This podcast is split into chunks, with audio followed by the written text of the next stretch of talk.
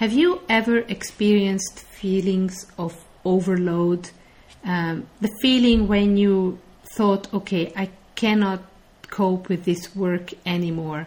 It's just never ending, it never stops, I get no respite, and besides that, I also have perhaps my family obligations, my children, uh, my hobbies, and I just don't have enough time for anything anymore. Um, this is a feeling that is shared by a lot of employees all over the world, especially now we're in kind of the midst of the COVID pandemic in July 2020 it's even more striking and there's even more a feeling of this uh, overload and, and overwhelm. So, in this episode, I'm so happy to be speaking and be joined by Professor Erin L. Kelly, who is the Sloan Distinguished Professor of Work and Organization Studies at the MIT Sloan School of Management and an affiliate of the MIT Institute for Work and Employment Research and the Good Companies, Good Jobs Initiative. Um, she is the co author of this book, which I'm actually holding in my hand, called Overload How Good Jobs Went Bad and What We Can Do About It. The book was co authored and the research was carried out together with Phyllis Moen, who is a McKnight Presidential Chair, Professor of Sociology, and Director of the Life Course Center at the University of Minnesota. Her books include most recently Encore Adulthood, Boomers on the Edge of Risk, renewal and purpose. Um, and this research uh, that resulted in the book Overload has also been featured in the New York Times Magazine. The book is published by Princeton Press. And in this conversation, we're going to be uh, going really into the nuts and bolts of this fantastic project that took half of the workforce in this IT department of the company and implemented the STAR approach to them, which uh, involved training of uh, line managers and lots of training, lots of empowerment to employees to understand uh, how, when, and where their best work gets done. So let's listen to this conversation. Welcome to another episode of the Work Life Hub podcast. Each week, we bring you an inspiring guest to help you discover the new world of work and learn how your organization can reach its full potential. Thank you for tuning in and spending some time with us today. To find out more about the Work Life Hub, please go to www.worklifehub.com. So, thank you so much, Erin, for joining me on this podcast conversation today. I'm so pleased to, to finally get the chance to talk to you about this wonderful book. Um, even though listeners cannot see that, I'm actually holding in my hands uh, which is called Overload. So thank you very much for, for being here today. Thank you. It's wonderful to be here. So uh, the conversation today is going to focus around the book, uh, which is called Overload How Good Jobs Went Bad and What We Can Do About It. And I think that probably now, early July 2020, this book is even more pertinent and uh, relevant than if it has ever been. And one of the messages of the books is that your message is that it's time to craft new ways of working and something that leads us to sane and sustainable work.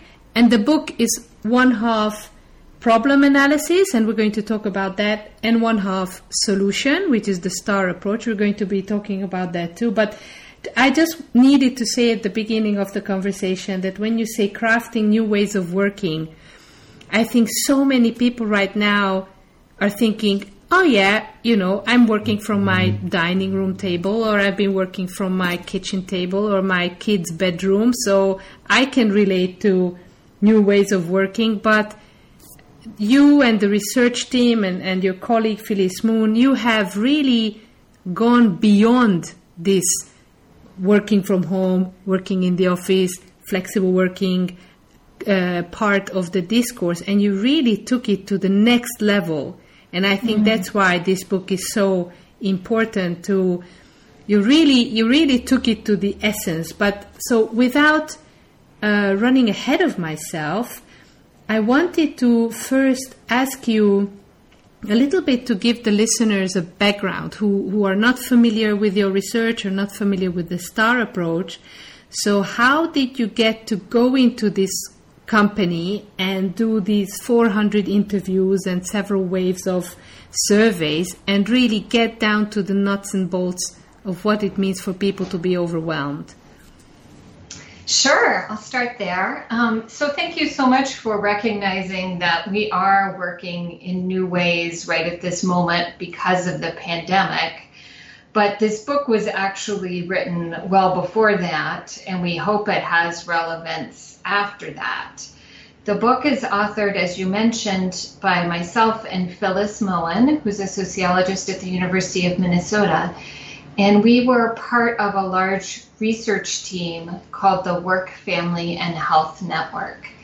And our task as a large research team was to think about the ways that work impacts family and personal life, but also the ways that work impacts health and well being and to look for promising approaches that might support the health and well being of workers. We were funded um, by a number of foundations, but also by the health agency of the US government, the National Institutes of Health, or the health research arm of the US government. And so we went talking to a wide variety of firms and a large firm that we call Tomo, that's not the company's real name, but that's our pseudonym, was very interested in um, exploring how things could change for their workers. We concentrated on their IT division, so their information technology professionals and managers. They're a highly educated group of workers, software developers and testers and you know IT people. Um, but when we first started talking with them, the firm recognized that their employees were burning out, that some of their best employees were leaving the organization to go elsewhere, and that people were feeling what we came to call overloaded, like they were asked to do just too much. And so the firm invited us in and our larger research team was able to test whether this change um, that we call STAR, and I can talk about that more if you'd like, whether that benefited employees and the firm. And we also had um, some studies that looked at benefits for family members too. So, um, out of curiosity, because of you know your background of work life uh, scholars. Mm-hmm um, did you have already an inkling um, where you're going to go with, with the star and, and, and what is going to be the, the, the approach that's going to work? Um, or were you at the very beginning of the project, were you still approaching that as, you know, flexible working and leaves? You know, the, the mm-hmm. classical levers that when we speak about work-life balance, work-life uh, conflict, that that's what you know the majority of the discourse is about. Is about we need to promote fathers taking parental leave. We need to have uh, teleworking. We need flexible working. At least in Europe, where we have now new new EU level directive of um, work-life balance. You know that mm-hmm. these are the buttons that we believe needs to be pushed. So, out of curiosity, at, at the very beginning of the project, did you think those will somehow also get the forefront and work, or, or, were you already by then as advanced in the methodology that you, you knew that it's going to be more about um, uh, work redesign and, and, and managing the workload? I would say yes and no. we um, when we went in when we started talking with this company, we had already done some pilot studies. So Phyllis Moen and I had led a team studying um, the results only work environment at Best Buy, and our colleagues Ellen Kossek and Leslie Hammer had developed a set of supervisor training uh, materials that they had tested in another firm. And so, what we wanted to do was combine those in a way that would help that would build on some older approaches of flexible work policies and, you know, so encouraging managers to be more supportive of their employees, but would come together in a way that we hoped would be even more effective. And I guess we draw a contrast between flexible work policies that are set up as accommodations. Particularly in the US, we don't have any right to request flexibility laws. So when a person um, wants to work differently, wants to work at home, wants to um, downshift their hours and say, do 75% time in the same job, or wants to change their schedule, they would need to ask a manager, and that manager could say yes or no. That's basically mm-hmm. it. And so we wanted to avoid that individually negotiated approach mm-hmm. because we could see a lot of dilemmas that come out of doing it that way. And so what we tried to do was create this team approach, what we call dual agenda work redesign approach, where a whole team sits down together and talks through when, where, and how we want to do our work and how you can coordinate the work effectively, but start from the assumption that everyone has flexibility and that we're all supporting each other as whole people and addressing family and personal concerns as well as our paid work. So now, in terms of the approach, so the method that you used, uh, which is called STAR, support, transform, achieve results. Um, can you explain a little bit the kind of the main framework or the main pillars and, and how did that work? Sure. So there are, there are in concrete terms, we delivered STAR in two stages. The first stage was having frontline managers, so managers who were, say, supervising a team of eight to you know 30 maybe uh, employees.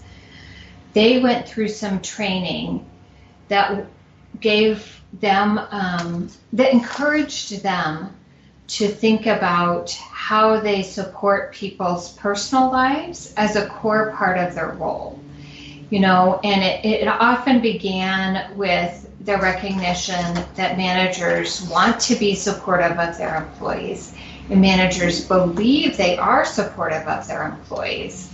But here we drew on some of Ellen Kossek and Leslie Hammer's earlier research that showed employees you know, see a certain level of support that's much lower than managers believe that they're conveying. So basically, there's a little bit of a disconnect in how managers express their support. And managers were given, um, it was like an iPad, you can think of it like a smartwatch now or a Fitbit that just binged them a few times a day to encourage them to prioritize talking to employees about what they needed and you know deliberately demonstrating their support for employees family and personal lives. So that was one component and the goal there was to create new habits of talking about our personal lives and to be explicit in trying to problem solve together about what could we do that would be helpful to each person. The second component was a set of participatory workshops where teams sat down together with a facilitator and did some role plays, did some strategizing, asked each other questions.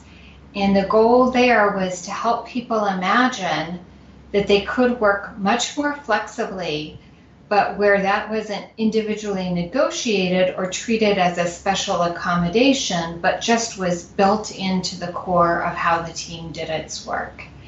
And in that part of the workshop, um, people would often talk about why are we doing as much as we're doing and what could we take away that would allow us to feel less overloaded um, do we need all of these meetings? If we're not having all of these meetings, then how are we going to coordinate and make sure the project is unfolding?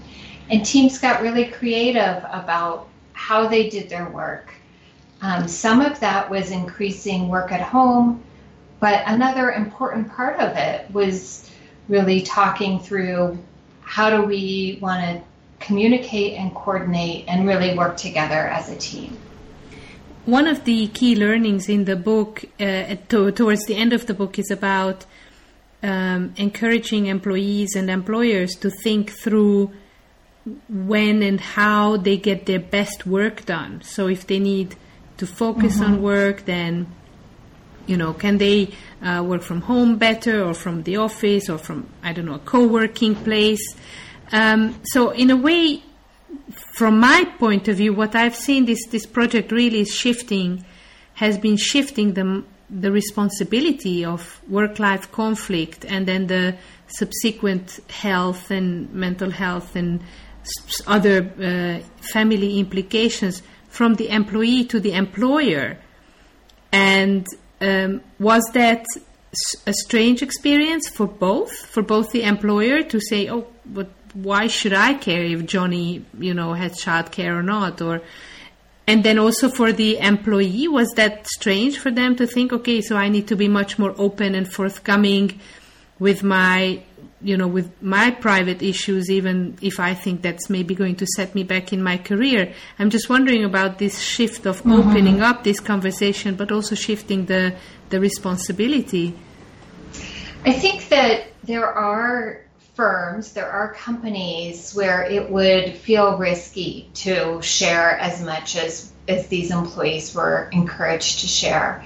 But I think that part of what happens with this team based approach, and part of the reason we call it work redesign, is you're not just changing what you do, but you're really talking through what do we expect of each other and what are people rewarded for or penalized for.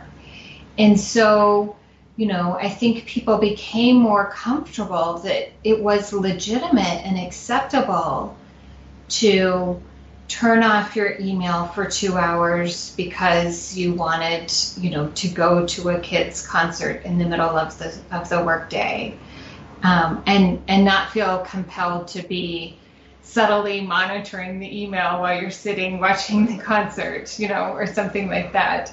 Um, it was also legitimate and appropriate to turn off your email for three hours um, some mornings so that you could do the real work, so you could concentrate on the work without the constant interruptions.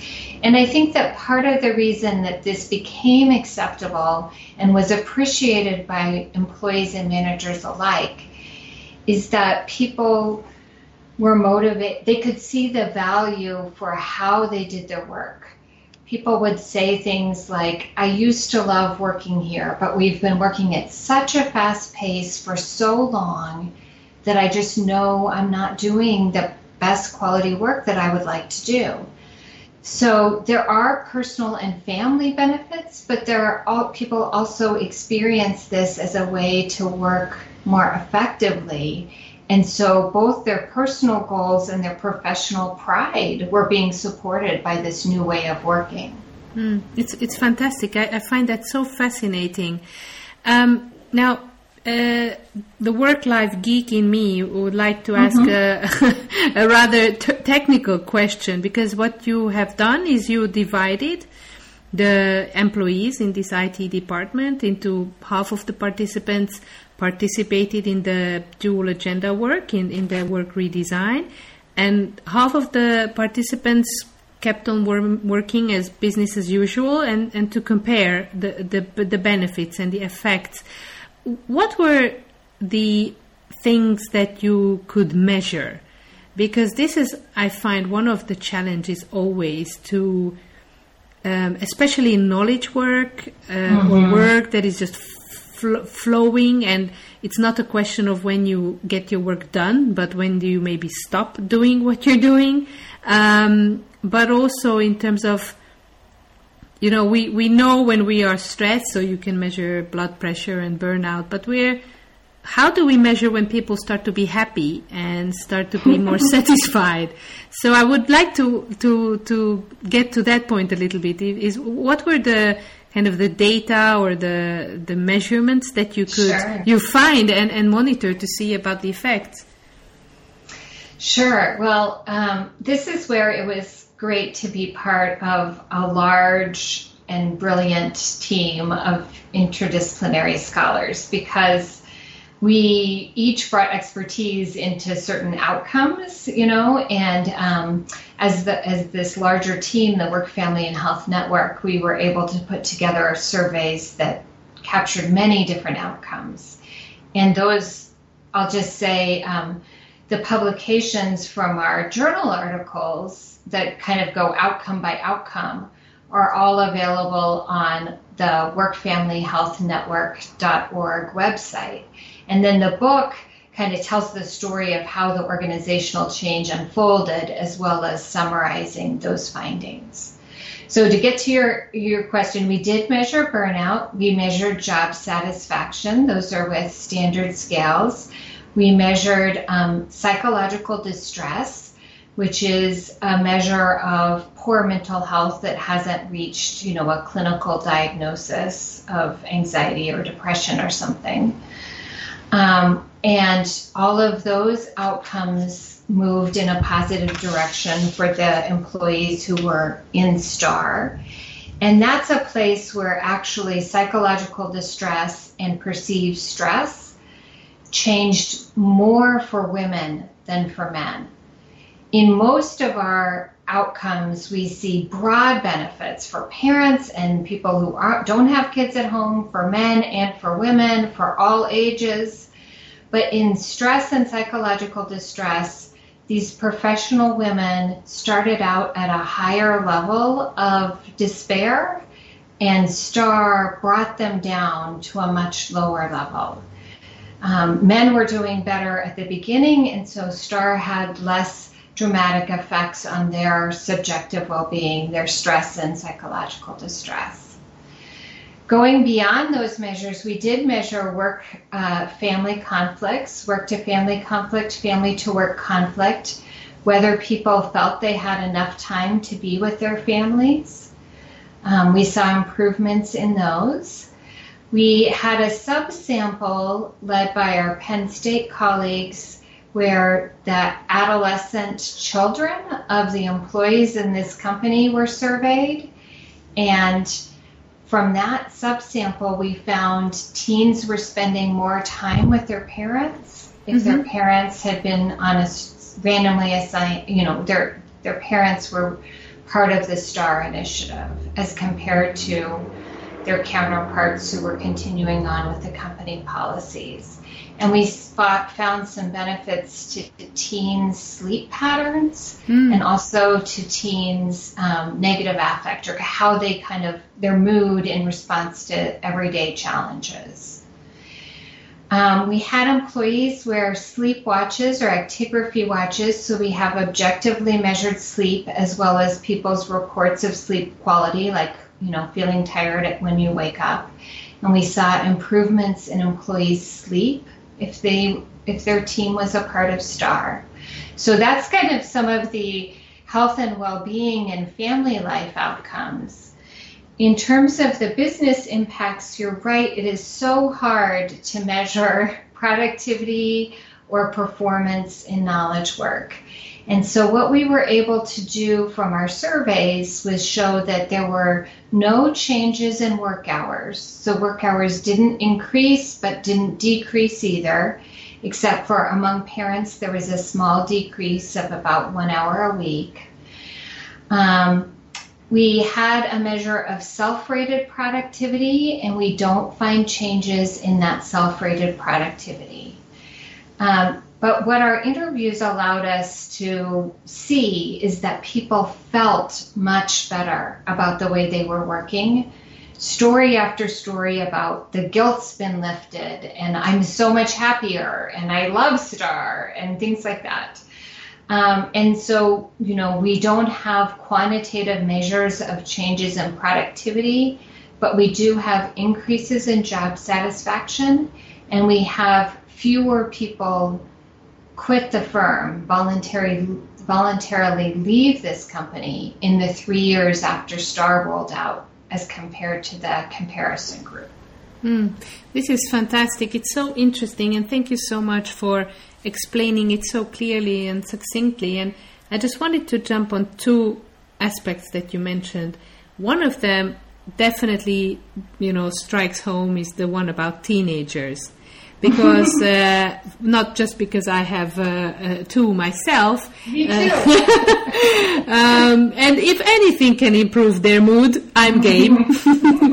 um, but the fact that you know work-life discourse, um, parental policies, family policies, company policies are still so much focused on the early years. You know, the, the, the just getting the working parents over those first three years as a parent of teenagers, I don't know, Erin, if you agree, this is harder than, you know, when they were a baby. I find that I have so much more pressure on making sure that they grow into fully functioning human beings.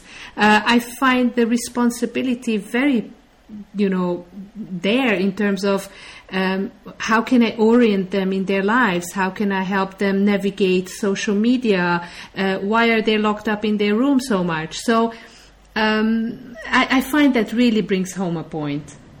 Yes, I mean, I would say my kids didn't sleep until five, through the night until five. So mm. these years, teen years, are much easier for me yes. than their, their younger years.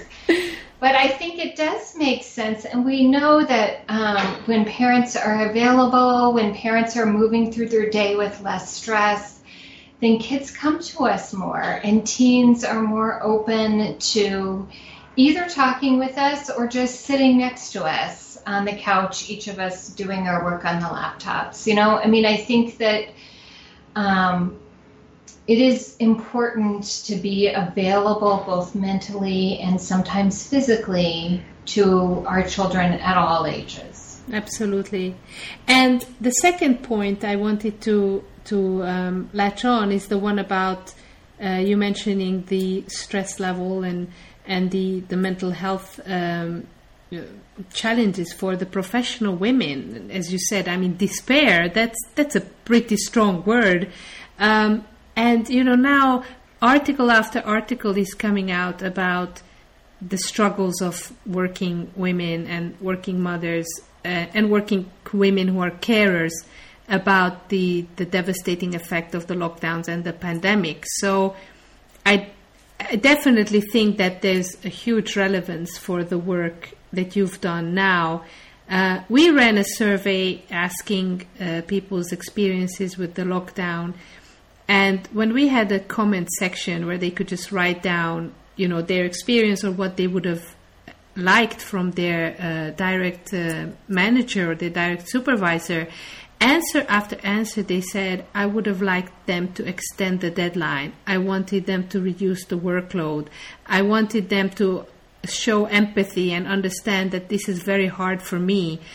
Um, so I, I, really believe that there is something we can learn, and the the the, the tool and the um, the skills and the um, approach that Star is offering to managers is, I think, more relevant perhaps than than ever. And and I think it's an emergency for more organizations to to to get on board with this. Absolutely. I mean, I think that the best case interpretation of what the pandemic has done with stay-at-home orders and you know all of this kind of rush to work from home is that it's disrupted old patterns and it's shown that there are possibilities for more remote work and more varied schedules in many different types of jobs. But the worst case is that this is a recipe for additional overload. People are being asked to do more at work, like do your regular job and figure out how we're going to change in these 300 ways because we're in a new era. Um, employees don't have a sense of control. They are we're not able to choose this and they're not able to choose a mix of time in the office and at home, which is probably ideal for most people. And then of course as you mentioned, there's the extra work on the family and personal side. People are swamped with urgent caregiving responsibilities um, for children, also urgent concerns about the older adults in their lives. We have our own health worries that may be affecting us. So it's really not a fair test of work from home done right. And I think that's really important for managers and executives to realize. At the same time, if we took this moment and said, we know we can work differently, we need to figure out as a team or as a company how we're going to approach this. I think that the work redesign tools that our study um, evaluated and that are freely available can be adapted. You know, the kinds of conversations that people engaged in in our study can be borrowed and used right now for how do we want to work together? How do we show support for each other? What are we doing that's not actually urgent and we need to set aside right now so that we can do a good job of what we absolutely must do? but we can also push ourselves to you know recognize that we need to work in sane and sustainable ways this is i think a fantastic time to ask you uh, where uh, the listeners can find these resources sure sure thank you so um, all of the training materials that our team studied are available for free at workfamilyhealthnetwork.org. So it's one word, no hyphens or anything, just workfamilyhealthnetwork.org. And then, of course, in the book, which is called Overload, um, we describe how teams use that and we kind of tell the story and bring this approach to change to life. And the book is available, of course, from Amazon or from Princeton University Press uh, website. Thank you so much for, for this. Uh, before we go to the last question, I also wanted to ask you um, about uh, one, one of the arguments, because of course we still somehow need to sell work life balance to organizations, but one of the arguments for the business case of why organizations should look at flexible working and and uh, and all of that is that when managers learn how to manage a team that works more flexibly, that works Uh, based on results and not so much by time, that is allowed to work where and when and how they think they will be able to produce their best work for the organizations, then managers simply become better managers is that also something that you were able to tease out about the skills and experiences of the managers themselves, of the supervisors, how they felt about their evolution into better managers? I love that point. Sometimes I do feel like this is really giving teams a chance to do things right and managers encouraging managers to manage in a smarter way. Um, we don't have any kind of formal measure of manager performance. But we did hear many stories in our interviews about feeling that you could really focus on the strategic decisions or on the big picture issues, on supporting the team and developing employees now that they weren't that some of the phrases that people would use were, you know, monitoring uh, when people are in their seats or you know kind of paying so much attention to the time but instead creatively supporting their employees and doing their best work. Um, and i hear you about trying to sell the new way of working and wanting to have strong evidence for that in part because of our findings about reduced turnover for employees in STAR, we can show that if the company had paid for everything it took to implement STAR, they would have saved a dollar sixty for every dollar they invested in this initiative mm-hmm. because of this reduced turnover. So I think one of the messages in building the business case is that we need to also help executives and managers see the costs of the current ways of working.